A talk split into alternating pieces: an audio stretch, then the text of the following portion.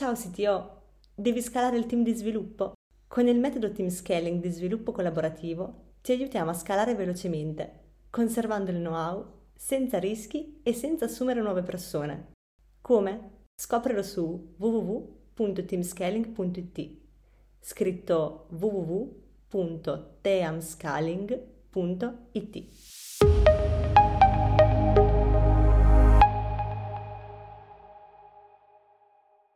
Buongiorno a tutti e benvenuti a questo sito Lunch 74 e oggi parliamo di osservabilità insieme a Gregorio Piccoli che è il CTO di Zucchetti. E ne parliamo eh, insieme ad Alex e insieme a tutti voi in ottica sia di eh, scalabilità, quindi perché osservare è importante per scalare, quindi per evitare anche dei problemi di performance e anche in termini di bias cognitivi in relazione al team di lavoro, cioè osservare permette di eh, fare le cose da un punto di vista più oggettivo e quindi di evitare eh, di incorrere sempre meno appunto in bias cognitivi nel, da parte delle persone del team di lavoro. Quindi quello che mh, ci chiediamo oggi e a cui cercheremo di rispondere è quanta importanza viene data nell'azienda dove lavorate all'osservabilità e quali sono secondo voi i migliori tool o comunque le migliori modalità appunto per osservare. Lascio la parola ad Alex per uh, introdurre la puntata.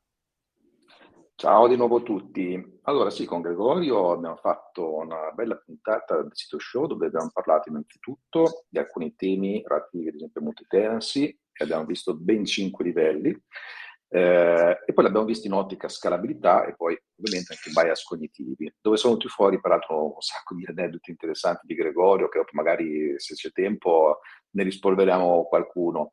E una cosa che poi sempre con Gregorio mi ha colpito veramente molto, che a un certo punto, eh, per un'altra chiacchierata che avevamo fatto a parte, mi ha mostrato un cruscottone gigantesco del quale aveva sotto controllo tutta la situazione di Zucchetti, cioè, in realtà dove stiamo parlando che passa una bella fetta del fatturato italiano se pensiamo alle fatture elettroniche, ma poi un sacco di applicazioni, di utenti, grandissimi volumi, insomma, no? e da questa console era in grado di vedere in tempo reale l'andamento di tutto ciò che compone i sistemi, le applicazioni, ma non solo in termini di monitoraggio classico, diciamo, ma proprio in termini molto più ampi, proprio di quella che appunto chiamiamo osservabilità, che dopo magari diciamo qual è un po' la differenza tra quello che è un po' il monitoraggio, come tutti lo conosciamo, e invece questo termine di osservabilità che e anche questo c'è in realtà da tanto tempo, ma è molto più attuale oggi, soprattutto quando parliamo di architetture distribuite, microservizi, multi-tenancy, scalabilità, cloud, eccetera, eccetera.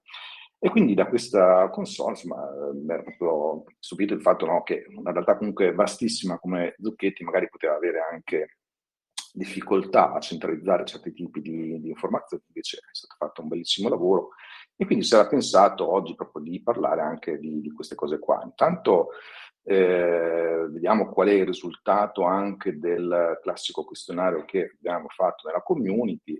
Ecco, abbiamo chiesto cosa si fa per osservare nell'azienda, nella propria azienda. No? Allora, qualcuno ha risposto che vengono utilizzati dei tool interni, eh, la maggioranza in realtà poi ha risposto che si utilizzano tool e console esterne soprattutto.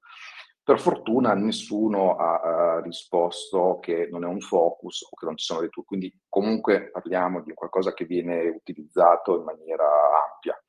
Eh, magari più capire quali sono i tool più o meno adatti, infatti uno dei team di oggi è proprio anche questo qui. Però a questo punto eh, passo direttamente la parola a Gregorio, no? così anche magari ci illustra dal suo punto di vista cosa si intende a questo punto per osservabilità e come lui stesso ne, ne, fa uso in un contesto veramente molto ampio come quello di Zucchetti. Grazie, grazie Alex. Allora, eh, l'osservabilità direi che eh, forse è proprio quello che giustifica la parola DevOps alla fine. Cioè adesso DevOps è appunto unire sviluppo e eh, operazioni. Eh, sostanzialmente significa che mentre in una situazione tradizionale, eh, una volta consegnato il programma al cliente sono affari suoi, ecco qui invece adesso no, noi siamo appunto con un qualche cosa che ci troviamo a gestire noi stessi, quindi appunto facciamo uh, questa attività di operation. Ecco, le operation, eh, e qui entra il tema dell'osservabilità, ti chiamano subito a due tipi di eh, attività di controllo. Quella che prima hai chiamato appunto monitoraggio, quindi eh, qui nascono tutte le attenzioni, devo capire se il sistema sta funzionando e sta funzionando bene, quindi se casca, se devo farlo ripartire, se eh, ho sistemi di, eh, che stanno rispondendo in maniera mh, automatica a tutta questa problematica. E però poi appunto se questo è il monitoraggio dell'Ops, eh, l'Ops deve raccogliere anche tutta quella serie di dati che possono risalire la corrente, chiamiamo, tornare ai dev, i quali poi, forti di questi eh, dati reali presi dal campo, possono eh, lavorare modificando le procedure proprio nell'ottica di migliorarne i funzionamenti, la scalabilità e tutto, insomma, poter sfruttare magari eh, caricare più clienti sulla stessa infrastruttura o magari se diminuire l'infrastruttura se questo non è, se l'infrastruttura è abbondante rispetto alle reali necessità. Quindi chiaramente bisogna eh, in, nell'ottica appunto di realizzare economie di scala, assolutamente capire fino alla micro virgola, la più piccola goccia di quello che si sta usando delle risorse che sono state messe in campo. E quindi per me osservabilità è appunto non solo monitoraggio, ma raccolta di dati che poi possano continuare a fluire nel, nel continuo sviluppo tra appunto nel, nel continuo ciclo tra lo sviluppo e le operation. Ottimo Gregorio, a questo punto ti devo chiedere, proprio per comprendere meglio quanto è ampio questo concetto di osservabilità, cosa noi effettivamente andiamo ad osservare, cioè andiamo a osservare di log, sono delle metriche specifiche, c'è qualche tracciamento, sempre un po' dal tuo punto di vista, della, della tua esperienza, cosa andiamo ad osservare in maniera ampia?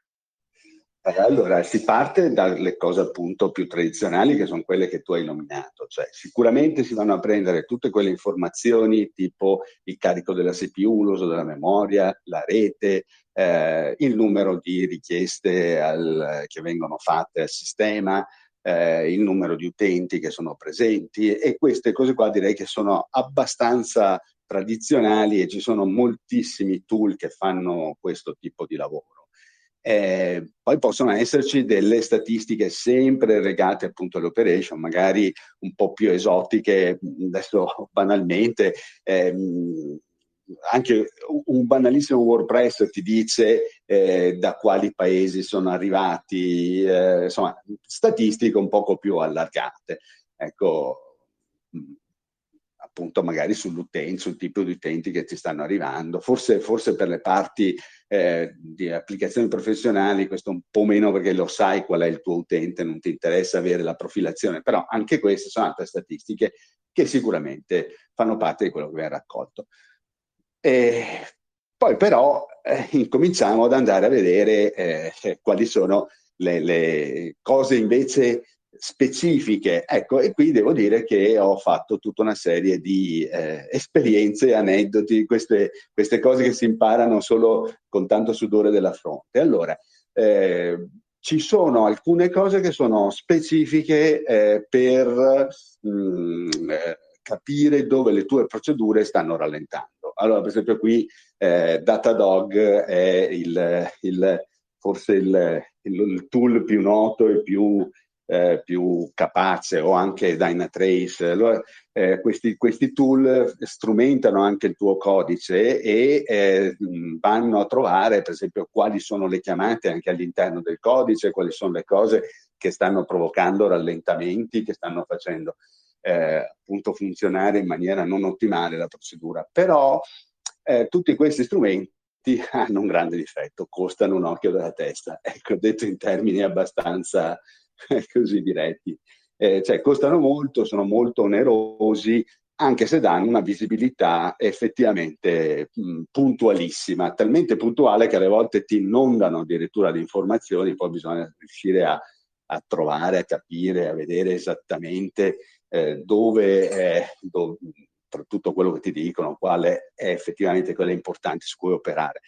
Eh, alle volte questi tool che sono un po' aggressivi sulla appunto tracciatura eh, sono loro stessi che mettono qualcosa che può eh, influenzare il modo con cui stai funzionando. Quindi nella mia esperienza ho visto che è importantissimo avere questi eh, elementi, chiamiamo così, molto larghi, molto generici, molto noti, però alle volte eh, conviene eh, cercare di capire quale può essere un key, eh, un key indicator, una key measure, diciamo, rispetto a quella che è proprio la struttura della tua applicazione e quindi cominciare a monitorare in maniera, eh, diciamo, eh, molto maniacale esattamente quella misura perché sai che è la struttura della tua applicazione che eh, se sistemi quella, poi, perché l'hai imparato, perché l'hai imparato vedendo da misure più generiche, ma hai capito che a partire da quella si riesce poi a creare una cosa, eh, un miglioramento generalizzato.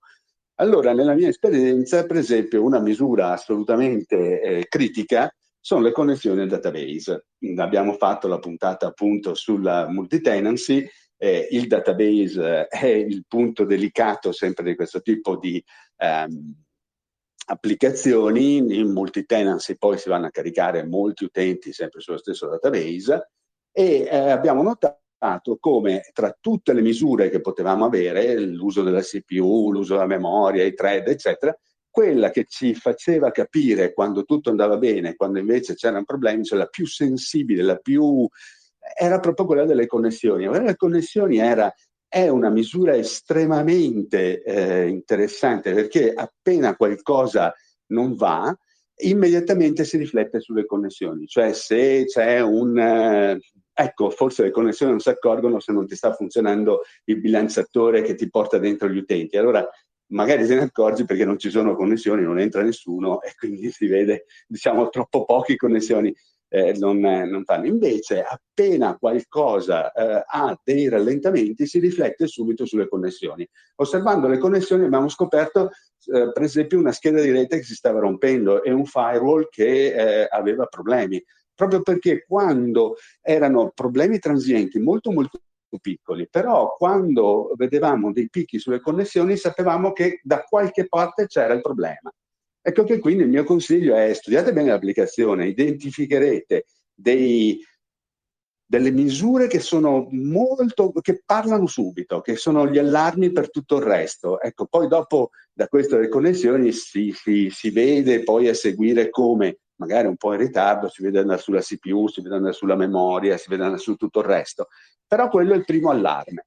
Ecco, poi invece la seconda esperienza che mi è capitato di fare è che alle volte non è affatto facile tirar fuori delle misure che siano significative. Cioè, eh, qui purtroppo siamo di fronte a dei fenomeni che sono estremamente aleatori e eh, qui, scusate, ma viene fuori la mia eh, radice matematica, quello che si sa poco è che ci sono dei fenomeni di cui, per esempio, non esiste la media. Allora tutti insistono a guardare la media e in realtà poi monitorando ti accorgi che questa media è molto poco significativa, cioè balla troppo.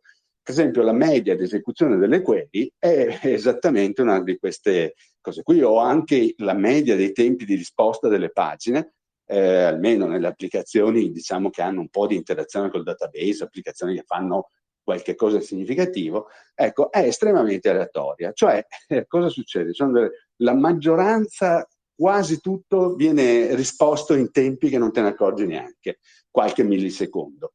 Poi ci sono invece pian pianino tutta una serie di cose che ci mettono più tempo. Ogni tanto ti capita qualcosa che si incricca in maniera completa e quelle lì ci mettono minuti, se non eh, addirittura appunto ore, eh, possono esserci anche cose che si si fermano definitivamente finché non si arriva ai time out, diciamo, come, come cosa. Ecco che allora in questo contesto si vede che la media non serve quasi a niente e bisogna avere che cosa? Allora molto più significativa la mediana o il percentile. In che tempo ho risposto il 99% delle richieste che mi sono state fatte alla mia applicazione? Ecco, allora qua è interessantissimo perché eh, queste cose non è detto che sia facile calcolarle.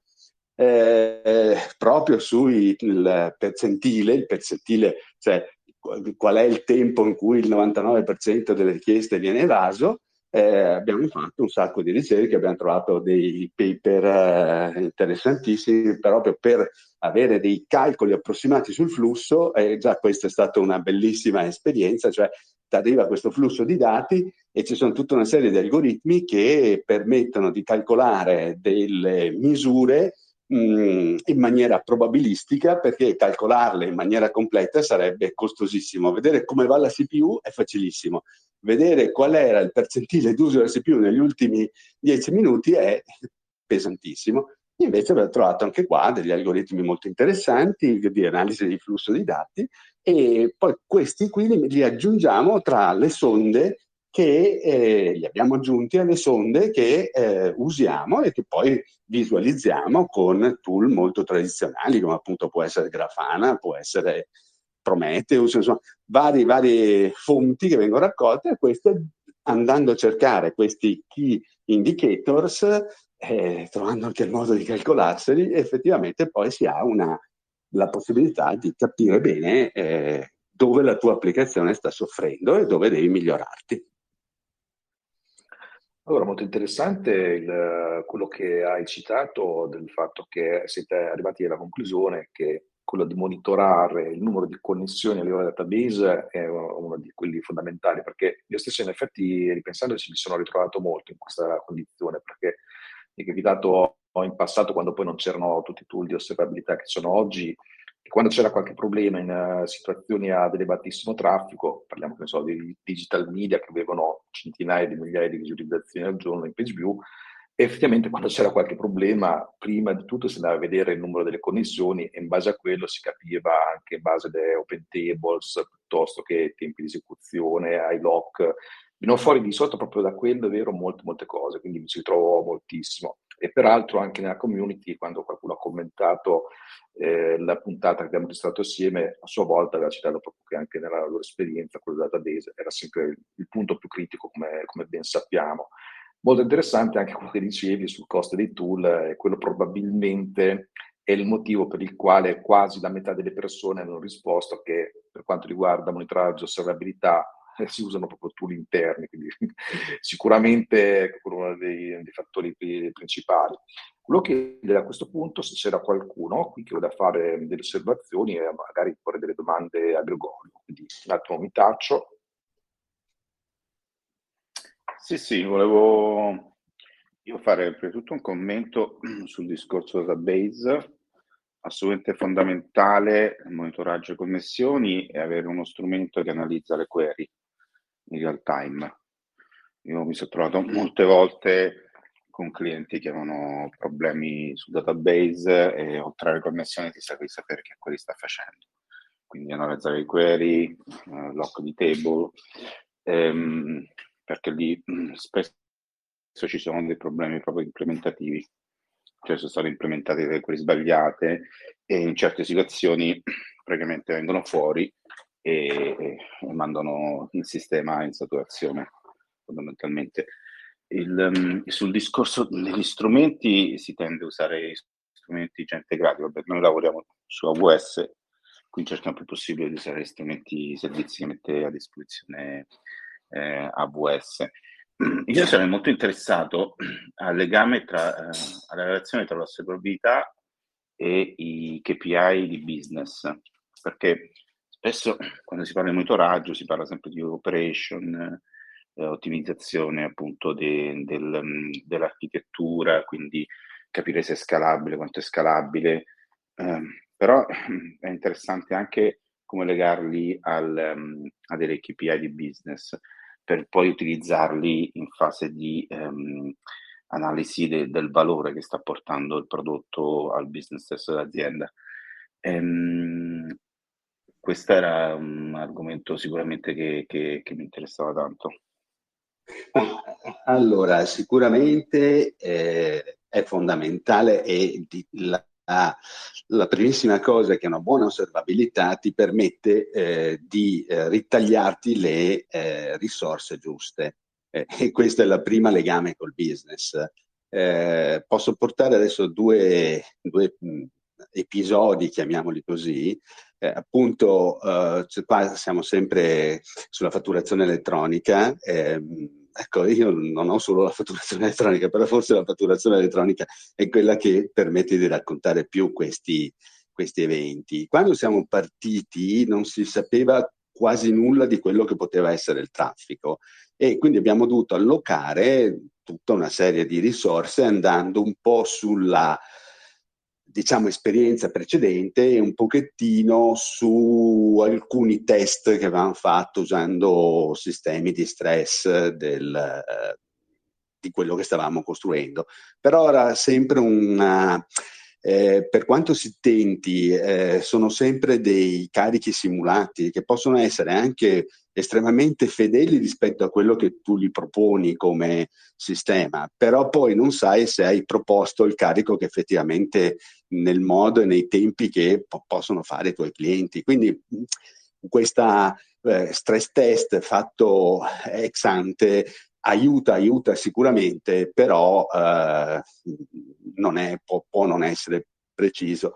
Quindi proprio quando è partito il sistema di fatturazione elettronica parte nel 2019, su un programma, non sul programma proprio di gestione di fatture, ma su un programma che si accompagnava, avevamo fatto delle allocazioni di risorse molto elevate. Appunto, osservando che cosa stava succedendo realmente e ehm, poi andando a identificare attraverso questi eh, ritorni che venivano, ehm, siamo riusciti quasi a dimezzare le risorse allocate e questo nel business si, eh, si, si percepisce immediatamente perché eh, il tuo progetto aveva portato a un determinato costo di erogazione, su quello hai tagliato eh, anche i costi degli abbonamenti, dei servizi, di tutto quanto e, e lavorando appunto di fino eh, si riesce a recuperare diciamo dal lato, dal lato operation eh, diminuendo le, vedendo che le risorse che avevi bloccato secondo i test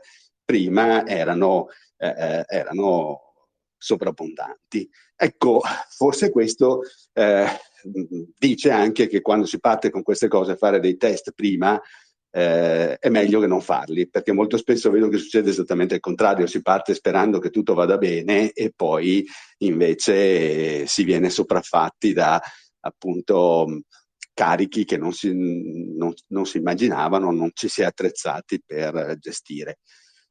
Poi sono d'accordissimo che ci sono un sacco di cose puntuali che si vanno proprio a cercare, tipo query fatte male. Ecco, per esempio, qui abbiamo imparato in questi anni una cosa ehm, molto interessante.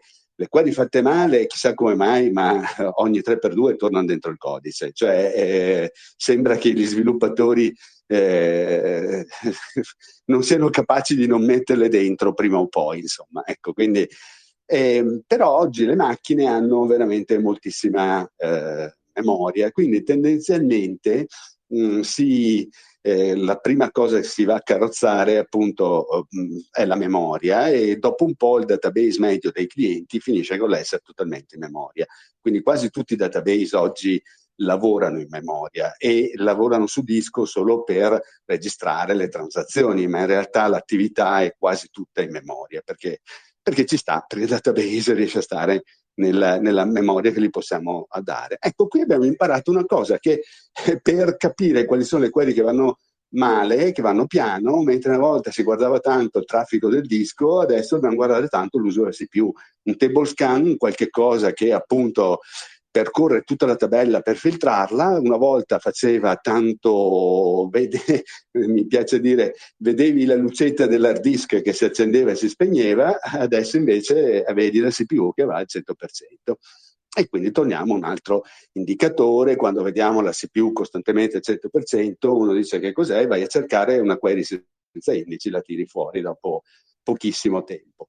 Ecco, questa è la, la cosa. Poi tornando sulle connessioni, hai fatto un'altra nota interessantissima, per esempio i lock, quindi un programma scritto maluccio che eh, lascia per tanto tempo i lock, immediatamente il cliente che sta bloccando mantiene la connessione con cui fa quel blocco. Ecco che allora se il programma non ha lock, le connessioni si liberano subito. Se il programma ha lock, ecco che schizza subito sul numero di connessioni perché ogni cliente che imbatte su, si imbatte su quel lock, di, di, fatto gli si va a riservare una connessione.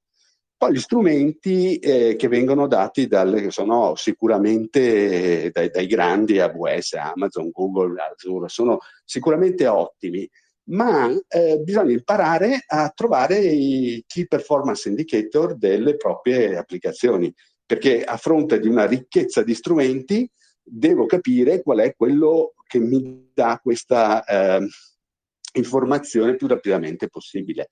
Ecco. Poi eh, tutte le cose molto puntuali, per esempio il log delle query, ti aiuta a posteriori a dire allo sviluppatore guarda questa query qua è andata piano perché la, la vedi dai log e vedi che ci ha messo molto tempo e quindi si fa presto a riportarla, a farla risalire. E questo qui non è un key indicator, ma è questa massa di cose che poi ci si ritrova per andare a vedere, eh, riportare appunto verso il dev quello che è nato, l'informazione che è nata da, dall'Ops. Ehm, Spesso però eh, noi abbiamo visto che bisogna poi costruirsi anche dei nuovi indicatori. Quelli che dicevo prima, eh, per esempio appunto basati sul percentile anziché sulla media, che è tutta una storia diciamo abbastanza articolata, noi vediamo la, il tipo di eh, grafico che vengono per esempio sui vari tempi di risposta, dopo appena vedi che non è una campana, non è una gaussiana, alle volte per esempio facendo il logaritmo tanti diventano gaussiani, eh, allora ti, ti, dici, vabbè, ok, ci siamo, eh, qui si può usare la media, la faccio sul logaritmo invece di farla sul dato. Quando invece, nonostante tutti i tentativi di trasformazione, la curva eh, cumulativa dei tempi resta una curva mh, mm, con una, una, curva di potenza, una, eh, un'iperbole, diciamo, con valori altissimi vicino a zero e poche cose sparate in alto, allora bisogna cambiare l'unità di misura, bisogna cambiare queste modalità di misura e alle volte queste cose qua non le si trovano negli strumenti, forse perché ancora non c'è questa eh, diciamo, sensazione generalizzata che il tipo di cose che osserviamo molto spesso appunto si tratta di fenomeni che non hanno media. Quindi cosa vuol dire? Che facciamo una media campionaria che è un'approssimazione di quella che sarebbe la vera media, ma che basta un niente per eh, alterarla e quindi non è una misura significativa. Volevo aggiungere un commento mh, interessante sulla parte dei, dei, test. Io di mestiere faccio l'architect. In realtà quello che hai detto è assolutamente giusto, però io lo interpreto in un'altra maniera. Nel senso, tu hai detto forse anche addirittura i test, potre, test di, di performance potrebbero essere anche inutili. Attenzione perché le best practice in realtà adesso dicono che non devi cercare di indovinare qual è il tuo uh, test, qual è il tuo dimensionamento. Quindi sono perfettamente d'accordo sul fatto che è praticamente impossibile capire esattamente a priori quanto il tuo sistema riesce a supportare come carico. Quindi la best practice in realtà dice di non indovinare, non devi indovinare, quello che devi testare nei test di performance è che la tua infrastruttura sia capace di scalare di reggere carichi variabili. Quindi tu inietti un carico che sicuramente non sarà mai quello reale, ma cerchi di mettere sotto stress il tuo sistema per vedere se lui è in grado di sopportarlo, cioè qual è la sua affidabilità, la sua eh, resilienza in termini di carichi, di picchi, eccetera. Quindi è quello in realtà che tu testi nei, test, nei, stress test. Poi, quando andrà in produzione, misurerai quelli che saranno i carichi, i volumi, l'andamento reale, lì poi farai le tue considerazioni di aggiustamento. Però è importante che a monte tu abbia preparato la tua applicazione per poter ehm, gestire carichi variabili con picchi, quindi è quello in realtà che secondo me deve essere testato. Eh, guarda, non posso che eh, confermare quello che hai detto. Io ho fatto un po' un riassunto del lavoro che abbiamo fatto. E allora era una procedura eh, adesso non voglio eh, rivelare diciamo, troppi dettagli, però sostanzialmente è una procedura di cui non sapevamo esattamente, dati gli utenti, quanti si sarebbero presentati nell'arco della giornata. Cioè non è una procedura che si usava in maniera continuativa, anche se poi quando uno cominciava a usarla per un certo periodo la usava per qualche un'ora, due ore, mettiamo una roba di questo tipo. Allora il problema era che la prima cosa che non sapevamo era, dato un determinato carico, qua, da, un determinato numero di utenti, quanti eh, sarebbero stati dentro contemporaneamente, mh, dato il numero esatto. E quindi abbiamo fatto esattamente quello che eh, hai detto te, le best practice, cioè abbiamo incominciato a testare questi test di carico tagliando a 10, 100, 500, 1000, 1500, 2000, cioè proprio per vedere esattamente quanto rispondeva il sistema eh, per, a fronte della, eh, del carico variabile che poteva, arrivare, che poteva arrivare, perché sapevamo che il carico era assolutamente un carico variabile. Qui abbiamo trovato eh, i limiti eh, diciamo dei pod, quindi quanto poteva stare sul pod, quanto invece dovevo scalare il pod, dovevo far partire un, un altro pod. È che purtroppo quando vai sul database non è come la parte dell'application server che puoi attivare un nuovo application server a questo punto distribuire. Purtroppo il database va molto più conformato prima. Cioè, tutte le parti che sono parti che hanno uno stato e hanno una persistenza, purtroppo bisogna eh, progettarle di più perché dopo non riesci a scalarle più di tanto. Ecco, allora in realtà con tutti questi test eh, abbiamo testato la variabilità eh, del carico e fin dove arrivavamo con una determinata struttura. Poi sapevamo, raggiunto il limite della struttura, si sarebbe dovuto eh, costruire, chiamiamo una struttura parallela per mh, e, e, dividere gli utenti, eh, eh i potenziali utenti poi uno su una struttura, uno su un'altra. Quindi è esattamente quello che hai detto te. Cos'è stata poi la cosa? Eh, noi abbiamo messo un determinato um, carico che avrebbe potuto uh, avvicinarsi con una, ovviamente, eh, eh, riserva, insomma, in modo da essere sicuri da non cadere in, in figuracce, ecco. E poi ne è venuto fuori che la cosa che avevamo sbagliato era proprio la percentuale iniziale, cioè di quanti si presentavano rispetto a quanti erano registrati. Questa si è rivelata più bassa e quindi ci siamo tenuti molto lontani da, questa, da questo punto che era il carico massimo che avevamo identificato per la parte che difficilmente poteva scalare, che era il database. A questo punto eh, ci siamo trovati in una struttura ridondante e abbiamo potuto accorpare delle, delle cose che erano state tenute separate.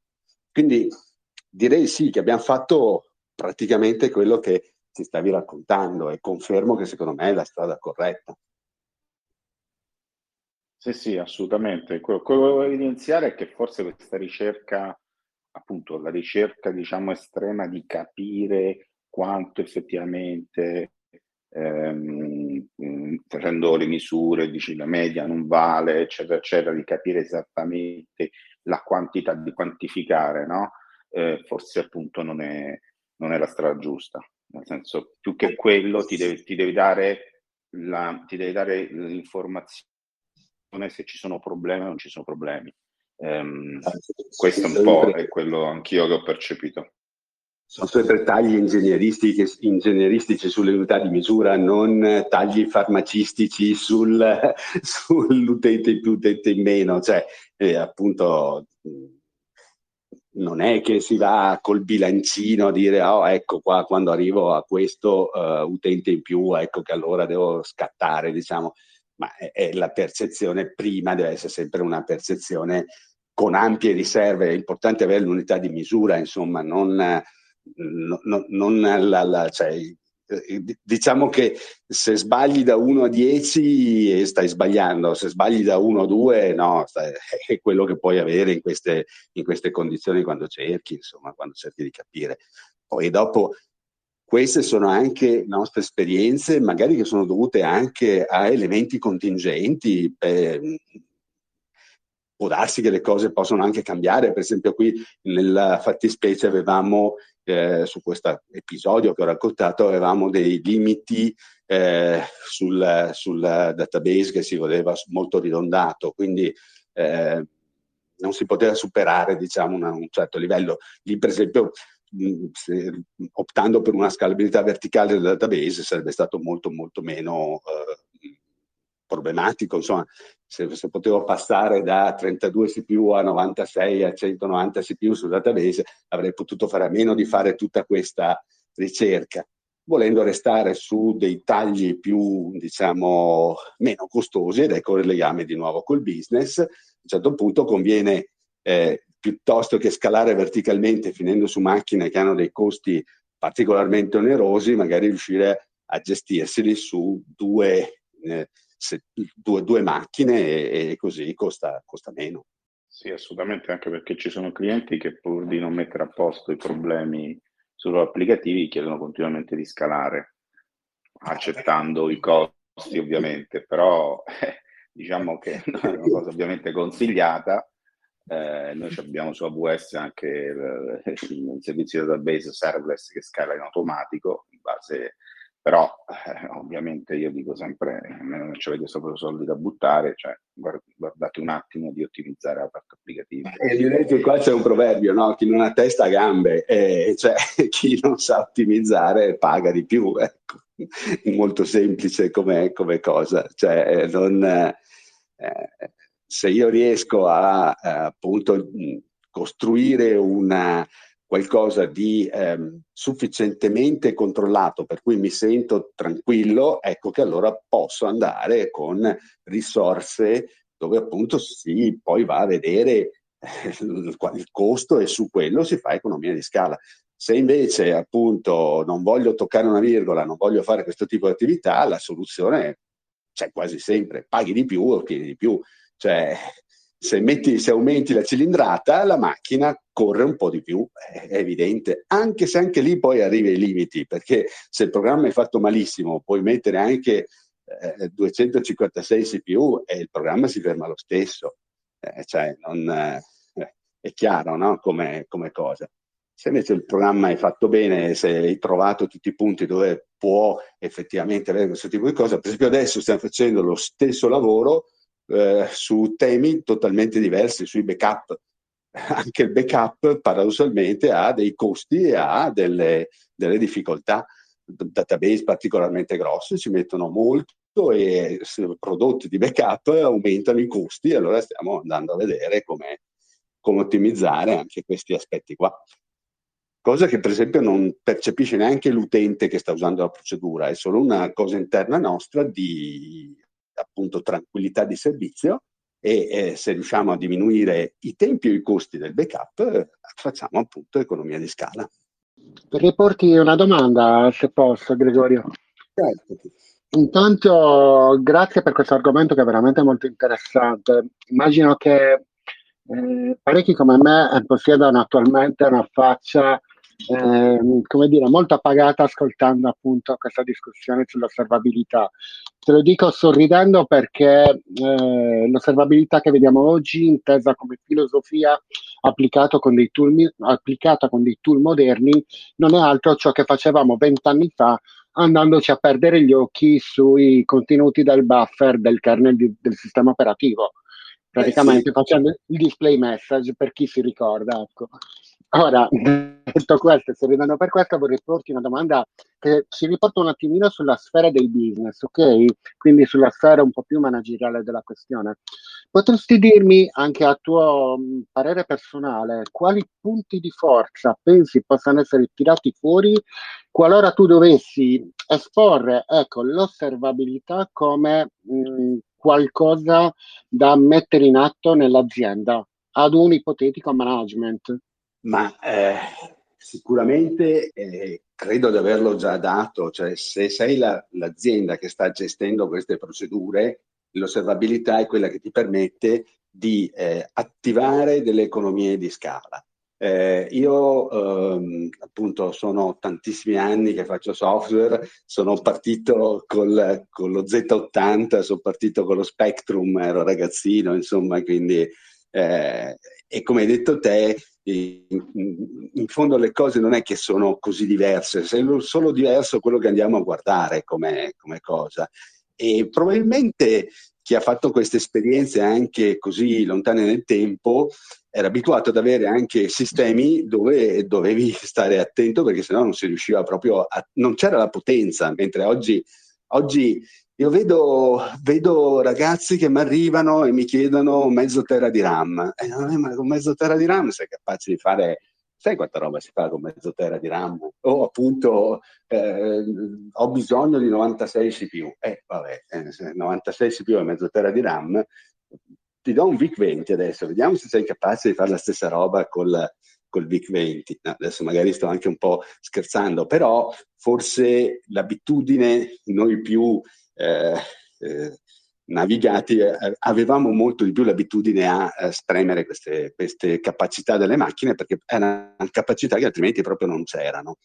E, ehm, nel passato, secondo me, quello che si poteva fare dal punto di vista del business erano due grandi cose, diciamo, proprio dal punto di vista tecnico, cioè come poteva il CTO, la tecnica, portare qualcosa al business. Allora, Sicuramente una delle cose fondamentali è l'economia d'apprendimento, cioè il fatto di imparare a fare qualcosa e quando so fare qualcosa cercare di valorizzarlo al massimo perché eh, imparare a fare qualcosa è costosissimo. Tra l'altro ci sono statistiche che dicono che praticamente quasi tutti gli informatici imparano lavorando a fare il loro mestiere, cioè il 70% della formazione pare che sia attribuibile alla, mh, mm, al lavoro sul campo. Quindi, che è anche abbastanza logico perché sono tutte cose che continuano a cambiare sotto di noi, quindi dobbiamo costantemente imparare no? uh, le cose nuove che arrivano, le nuove tecnologie, i nuovi prodotti, le nuove, le nuove cose. Però quando imparo a fare qualcosa, poi effettivamente si vede che lo si riesce ad applicare in tantissimi posti. Imparo a fare un po' di scalabilità, un po' di osservabilità, poi ti accorgi che queste cose qua le trovi ovunque. Imparo a fare delle buone query e sono cose che si trovano un po' dappertutto. Imparo a strutturare bene il codice, imparo a fare delle belle architetture.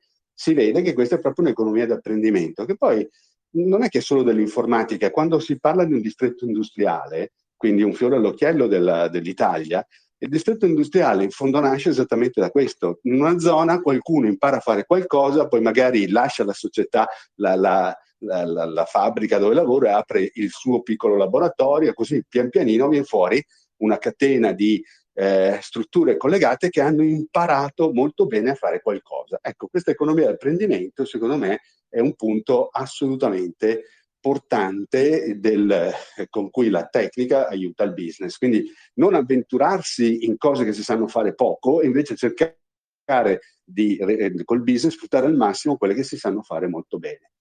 L'altro tipo di economia, un po' legata anche a questo, è l'economia di scopo, cioè io riesco a lavorare su determinati eh, progetti, però posso avere dei progetti contigui dove riesco a usare le stesse cose. Ecco, queste qui erano le due economie che si è sempre riusciti a fare. Oggi invece riusciamo a fare anche economie di scala, perché prima sostanzialmente vendevi il CD e da quel momento in avanti non avevi più nulla, no? mentre se oggi noi eh, rilasciamo, se noi eroghiamo anche da AWS o da Azure, meglio sappiamo usare Azure, meglio noi scaliamo, eh, meglio noi risparmiamo, meglio noi appunto facciamo eh, al business possiamo portare il vantaggio delle economie di scala. Quindi per me l'osservabilità è fondamentale proprio per riuscire a ridurre il costo delle risorse che si vanno a utilizzare per fornire il servizio. A parità di servizio spendo meno e quindi ho operato dal lato costi invece che dal lato ricavi, e, però il risultato è che l'utile eh, che, che resta è più alto. Chiarissimo, ti ringrazio. Bene, spero di essere stato abbastanza... Poi è, è ovvio che questa è quasi una la palissiano, cioè se lavoro bene e riesco a... Eh, forse ripeto qui la frase che ho detto anche dall'altra, nel, nella, nella puntata, non siamo tutti Netflix e abbiamo dei carichi di lavoro che sono molto diversi. Eh, tipicamente noi facciamo applicazioni che appunto possono essere vendute, eh, magari si parte all'inizio con un cliente e poi ci si accorge che quello che si è fatto serve anche a tanti altri clienti. è giusto immaginarsi io scalerò, però non bisogna neanche farsi illusioni che domani diventi come Facebook e ti arrivano un miliardo di clienti. No, cioè bisogna muoversi lungo i propri percorsi, allora se ti prepari a scalare da 1 a un miliardo e poi magari il massimo che farai è 100, che è comunque un grandissimo successo, forse se ti mm, strutturavi per scalare fino a 100 pagavi meno che non strutturarti ed andare fino a un miliardo di clienti. Certo, assolutamente. Ecco, questa, questa idea del, dell'essere tutti Netflix io la vedo tantissimo. Io vedo un sacco di gente che appunto arriva a parlarmi di scalabilità eh, esasperate, macchine fatte partire in millisecondi e poi vai a vedere addirittura che cosa vendono e ti dice eh, il tuo mercato potenziale per questo prodotto arriverà se lo vendi in tutta Europa a 10.000 è inutile, non vendere, sarà difficilissimo vendere in tutta Europa, venderà in Italia, allora invece che 10.000 sarà 1.000. È, è inutile che mi fai discorsi da Netflix. Fai, osserva bene e taglia per il peso reale. E questa eh, ti, diventa appunto la, la, la soluzione migliore realisticamente per il business poi. Altrimenti il tecnico che si innamora del tecnicismo, si innamora della possibilità di scalare uh, come se fosse Facebook, ha fatto un bel esercizio, ma eh, per carità, fantastico, meraviglioso, forse anche divertente, però poi ha speso soldi, non ha creato valore. Sì, esatto, hai detto proprio la parola esatta, ha fatto un bel esercizio, quello è, quello rimane, non crea valore proprio nel contesto né all'azienda. Esatto. Certo. Certo, cioè eh, se, se, si vedono proprio dei mercati potenziali, è inutile immaginarsi la scalabilità in quanto scalabilità, è scalabilità nel mercato potenziale. Eh, cioè, eh, capitemi, eh, se io vendo Swatch, ovviamente probabilmente avrò dei numeri molto grandi, ma se vendo Rolex, eh, probabilmente avrò dei numeri diversi. È inutile immaginarsi di poter scalare con negozi Rolex in ogni angolo della città eh, non ha senso. Dopo hai aperto i negozi ma non hai venduti. Ecco, questa, no, vorrei per fare un'immagine paradossale no, come tipo di cosa. Ok, allora se non ci sono altre curiosità, io ringrazio appunto nuovamente tutti i partecipanti, Gregorio per essere stato nostro ospite e appunto Alex per aver condotto la puntata. E abbiamo fatto una chiacchierata molto interessante e vi saluto e vi faccio gli ultimi reminder e vi ricordo che la puntata con Gregorio, per chi non l'avesse ascoltata, la trovate online su sito podcast e la potete sempre recuperare dalla scorsa settimana. Oggi è uscita invece una nuova puntata del Sitio Show con Sara Puleo, in cui Alex ha fatto eh, una chiacchierata appunto con Sara sul tema donne e tecnologia e sull'esperienza che Sara ha avuto nella costruzione del servizio Speed da zero e di tutte le difficoltà poi che ha incontrato nel percorso. E, ehm, quindi avremo il sito lunch con lei la prossima settimana, il prossimo mercoledì vi aspettiamo sempre qui alla stessa ora e poi mh, venerdì, quindi questa settimana tra soli due giorni, venerdì 16 settembre, ci sarà il Sitio Meet, eh, quindi un evento live a Pavia al Control Museum dove faremo una visita guidata appunto al museo e poi ci sarà spazio per uh, il networking e un aperitivo insieme. E se non avete ancora comprato i biglietti, vi invito a farlo subito perché siamo ormai a ridosso dell'evento. Potete farlo dal, dal blog, trovate la, nella sezione eventi il link al, all'evento insomma per acquistare i biglietti o eventualmente anche solo per leggere le informazioni. Grazie mille ancora a tutti, buona giornata e buon lavoro. Ciao. Grazie, grazie, ciao, ciao a tutti. Grazie, ciao a tutti. Ciao, ciao, ciao. Ciao, ciao, ciao buon pomeriggio, ciao.